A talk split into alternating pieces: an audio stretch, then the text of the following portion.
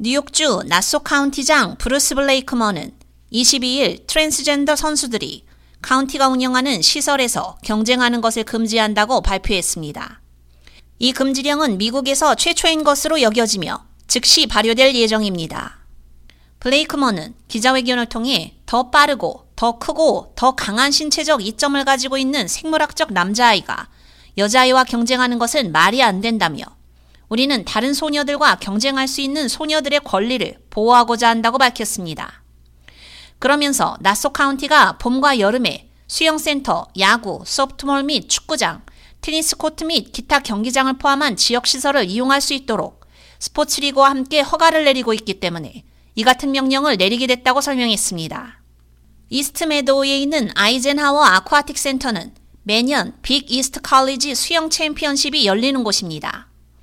블레이크먼은 약 200명의 여성 선수들과 함께 기자회견을 통해 트랜스젠더 스포츠 금지를 공식 발표했는데 여기에는 오하이오주 오벌린 대학의 전 여성 라크로스 코치인 킴 러셀도 함께 했습니다.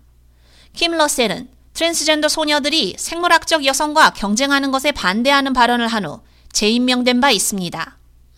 블레이크먼은 이 명령이 남녀 공학 스포츠가 아닌 여성 경쟁 스포츠에만 적용되거나 생물학적 여성이 남성과 경쟁하기를 원하는 것에만 적용된다고 밝혔지만 금지에 동의하지 않는 팀과 리그 역시 카운티의 100개 야구장과 체육시설 이용이 완전히 금지될 것으로 알려졌습니다.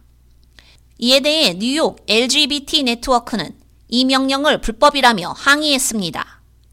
이 단체의 회장이자 설립자인 데이비드 킬릭 박사는 성명을 통해 우리는 트랜스젠더 선수들이 자신의 성별 정체성에 부합하는 스포츠팀에 참여하는 것을 금지하는 나소 카운티장의 행정명령에 깊이 실망했다며 이러한 차별적 조치는 포용성과 공정성의 원칙을 훼손할 뿐만 아니라 해로운 고정관념과 배제를 영속화한다고 강하게 비판했습니다.